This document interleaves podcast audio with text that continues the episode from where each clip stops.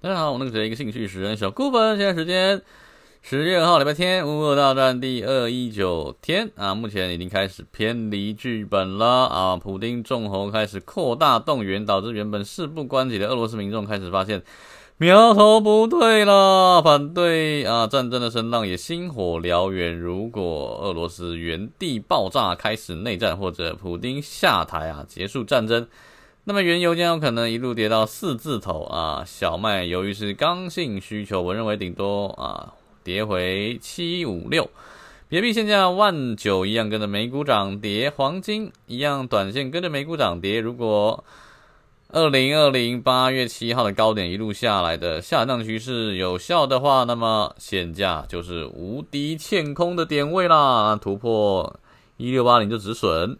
S&P 500 垂直形态再次骗炮，代表现在真的是极度空方啊！那 S&P 500跟纳斯达克都破底啦，快逃啊！是这样吗？我现在已经放弃追空啊，破底就破底吧，我先啊空一些相对高档的个股，例如远东新、华新。假设指数出现破底后有反弹轧空的行情啊，那我再来找机会空进去。特斯拉啊，上次说下一关看260，再一次约成功，来命中鼓励耶，好不好吧？特斯拉守住260的态度来看啊，下礼拜美股反弹轧空的行情是大有机会的啊，敢抢反弹的朋友可以抄底。台积电预测失败，带着台股一起破底，但我还是坚信啊会有反弹到月线的机会。